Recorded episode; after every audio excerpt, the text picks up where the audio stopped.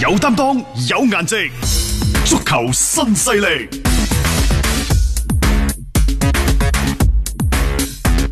喺啱啱過去呢個周末呢，其實係有比賽 嘅，不過呢，就係、揾打隻手機揾隻手嚟打㗎啦。啊即係就喺呢一個所謂嘅 FIFA 二零嗰 度，誒、係，英超聯啊，啊最終狼隊呢，終於攞冠軍就喎！贏咗呢一個利物啊，浦等果等。果然佢哋話升班之後唔知幾多年攞過英超冠軍，真嘅喎。佢呢項電子足球邀請賽呢，就旨在為英國嘅國民醫療系統嗯籌集善款嘅啫。啊啊，幾好啊！我覺得呢樣嘢嚇，即係既又可以即係解決咗呢段時間啊，即係啲球迷無聊嘅 一個心態，然之後亦都可以做咗善事啦。即係作為即係其實嗰晚我見到其實幾多朋友去關注呢樣嘢，嗯即係喺一個嘅嘅決賽就係狼隊對利物浦啊嘛。但係真係冇波打啊嘛。係啊，冇波打咁咪唯有咁樣樣咯。而且呢個喺網上咁打機嘅話呢，亦都係一個比較安全嘅娛樂嘅運動嚟嘅。即係而家你咁樣去睇翻嚇，咁啊恭喜狼隊先啦，點都叫做攞咗個誒、呃英超聯賽嘅冠軍其先。實亦都係可以考慮嘅，啊因為畢竟一啲嘅誒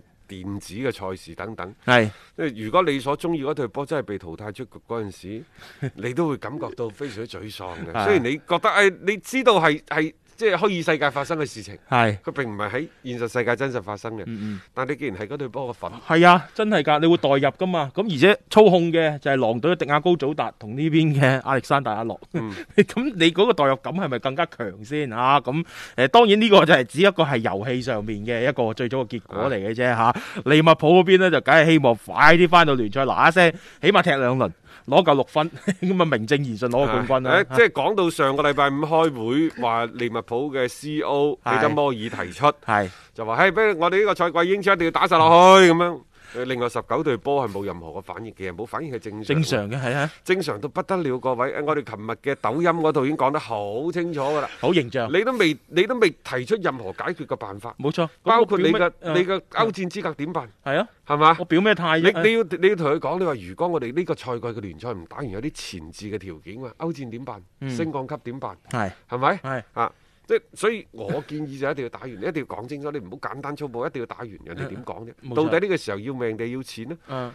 我唔表我唔表態，唔表示我支持。亦都亦唔都唔代表表示反反對，對只不過我唔表態啫嘛。咁一切嘅嘢你都係得得一句説話，冇任何實你質而內家容。需要嘅係過程，你唔係結果。你猛咁問人舒唔舒服，咁點得㗎？真 係唉點俾反應搞你死啊！但係呢，係咁嘅，英超到底幾時打呢？嗯我又覺得即係大概去到六月中到啦，嗯六月十號到二十號，各位啊係一個非常非常重要嘅恢復嘅時間窗口，亦就話六月十號到二十號，再往後推最多唔好超過六月三十號。係呢個係最極限嘅，啊十號到二十號一個最好嘅時間，然之後呢，就打到七月底，嗯，就即係比較符合之前講嘅時間。係啦嗯，亦就話我以六月十五號向前推啦，嗯你就要知道就係下個月五月十五號嗯到二十號最遲廿五號，即係五月十五號到廿五號就確定是否打，因為有時間準備球員要復操，嗯組織球場啊，點樣安排啲球員、嗯往返住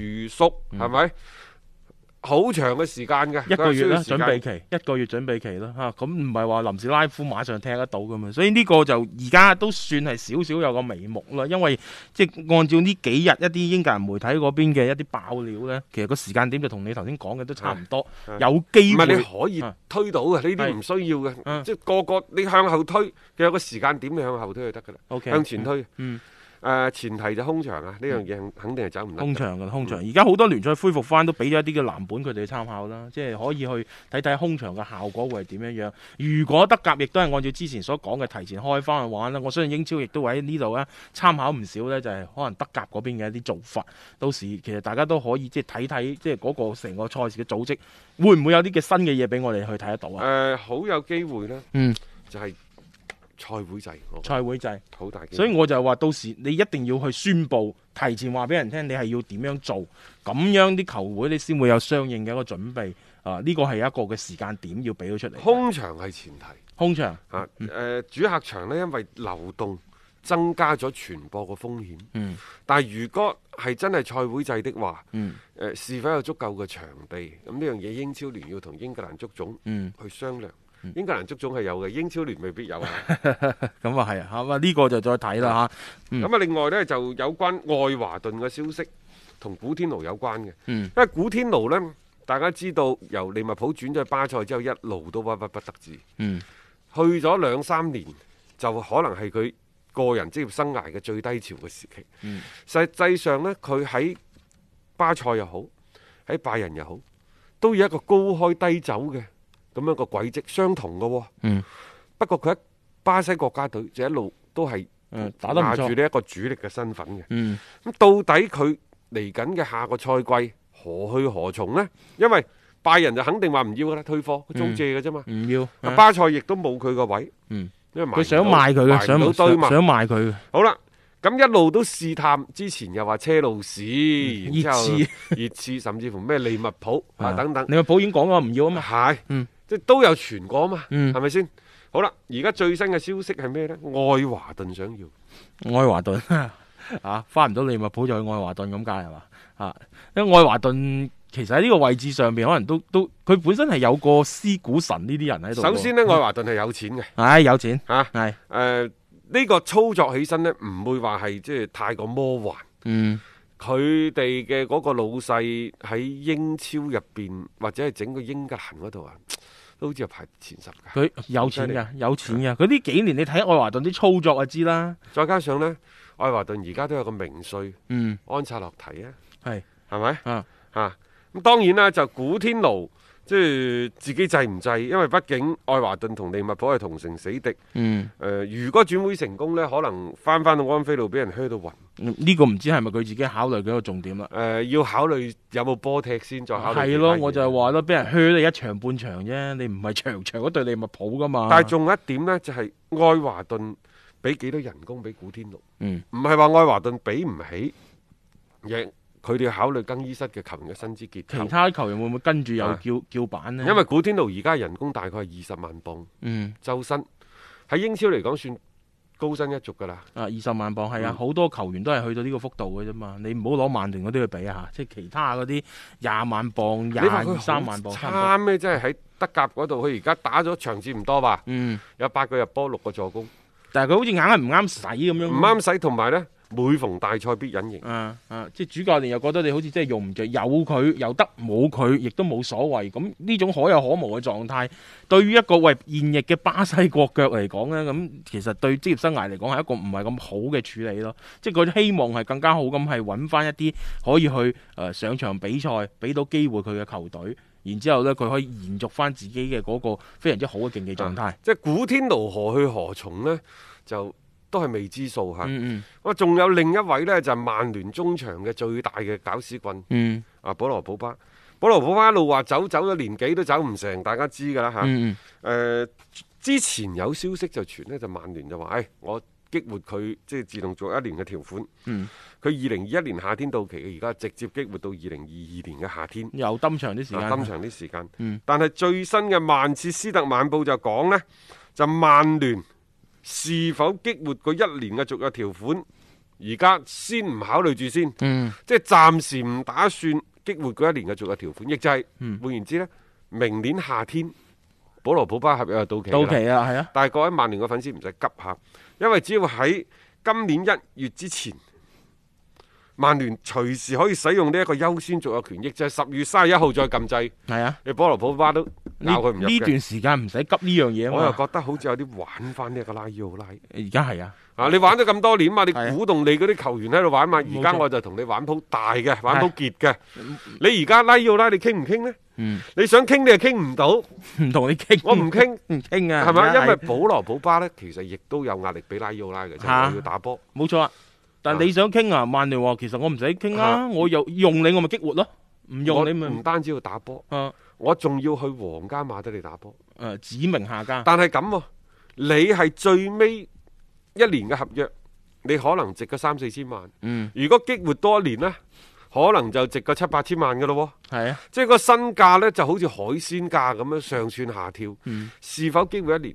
你保羅普巴你揸唔到呢樣嘢，而家可能係當初簽嘅合約當中唯一嘅弱點，而家俾曼聯揸住咗。曼聯突然間有高人我 發現，變咗你保羅普巴再去同佩雷斯同皇家馬德里傾嗰陣時，幾多轉會費啊嗱？首先保羅保巴係需要轉會費嘅，係要㗎，啊，要轉會費人㗎。工仲係其次。嗯，你係咪增加咗下家傾談呢一個新合約嘅難度啊？冇錯一年同一年半啊，半兩年啊，兩回事嚟嘅。完全兩回事嚟嘅。所以啊我就話曼聯而家陣中真係有我係高高咗咯，嗯即係佢呢呢呢段時間啲處理啊，好似由買咗個班奴費合迪斯開始，或者舊年由買馬古尼之類嗰啲開始，佢慢慢慢慢好似清晰咗。啊所謂打蛇打七寸，而家保羅普巴嘅七寸就喺呢個優先續約權呢度。啊，你作為經理人嘅拉伊奧拉，你對球員有非常非常之大嘅嗯發言權，係咪？嗯，你成日教啲球員咁做咁做咁做，我而家就玩翻你轉頭，係啊。我就唔禁制，啊一唔禁制，你點去同下家傾？冇啊真係錯，我起碼呢呢大半年嘅時間，曼聯係攞住主動權嘅。嗱，最關鍵呢就係咁樣。第一，我覺得之所以有咁嘅舉動呢，係曼聯上下可能對保羅普巴又或對拉伊奧拉佢呢個團隊啊，嗯做出咗呢就比較一致嘅判斷，佢至會係咁做嘅。嗯比較一致嘅判斷，又或者係比較一致嘅認識。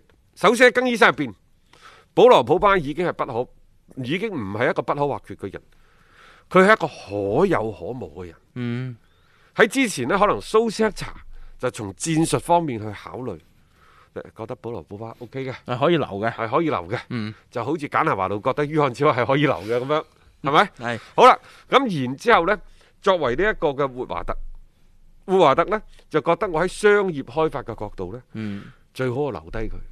咁到底保羅普巴呢件事話要轉會呢件事係點樣點樣嚟嘅呢？嗯第一係佢自己本人不斷咁嘈住話要走。係啊。大家可以回回憶下㗎，過去，嗯，一年半反左右反係正咪呢呢呢一兩年關於關於保羅普巴都係咁嘅。然之後首先呢，佢係惹嚟咗曼聯名宿嘅不滿，嗯其次呢，就係、曼聯球迷嘅不滿，亦就話對於保羅普巴去留與否呢個問題呢，係喺外邊，首先係喺一啲退役嘅名宿喺啲媒體嗯喺啲球迷嗰度呢，有一個相對比較嗯統一嘅認識，係然之後再俾翻俱樂部，咁再加上呢，你本身保羅普巴係受傷，班奴費南迪斯係過嚟。嗯咁又打得好，又打得好 啊！即係而家呢隊波開始慢慢慢慢成型啦，即係順勢啦。所以蘇斯克查其實喺講嘢嗰陣時，佢已經放遠咗好多。嗯佢話：保羅普巴，我梗係希望喺度啦。嗱，作為主教練呢，就即係呢啲人就唔怕留嘅，只不過即係你唔好更衣室係搞搞震搞搞震嗯冇就錯。 OK 噶啦。係好啦，咁然之後呢，你再睇翻誒呢一個胡華特嗰度呢，就就算保羅普巴受傷都好啦，嗯佢係咪對曼聯嘅銷售有影響？並唔係嘅。嗯咁再加上呢，華特深刻咁認識到，可能保羅普巴喺度一年會帶嚟更加多嘅銷售，嗯但係可能佢對曼聯嘅傷害亦都係你估量唔到嘅。你眼前利益重要，同埋未來咯。定係長遠嘅利益重要？華特呢啲人打算門打到好精嘅，所以喺咁嘅前提之下，一計保羅普巴呢，就最終係成為咗一個被放棄嘅棋子。冇錯啦，即係你而家只要球隊嘅成績係向好嘅發展嘅話，佢又唔憂話你嗰啲咩銷量啊之類嗰啲，即係唔得啦。同埋你可以去重新再揾一個即係可以塑造嘅一個球員啦。保羅普巴嘅嗰個形象啊，就喺曼聯本身嚟講，我覺得已經去到一個真係幾差嘅一個位置。佢係各方各面都覺得佢對於球隊嚟講係可有可無嘅。我而家覺得喺曼聯嘅內部又好，外部又好啊，都冇一啲嘅聲音啊，真係撐話誒支持保羅保巴留喺度。誒，反正就係話你就算走，OK，快啲處理咗佢，就係、一個咁樣樣嘅共識但。係呢兩日呢，我聽到另一個消息呢，我就覺得即係如果呢件事可以成行呢，就我還是從前那個少年啦。哦，因為斯朗會唔會重返曼聯呢、個其實係有可能嘅事情，就係有有有可能或者有想像空間嘅事情係咧。，我都覺得係啊，而且咁樣係一個幾幾大家願意去見到嘅一個情況嚟㗎，即係喺職業生涯嘅末期重返夢劇場。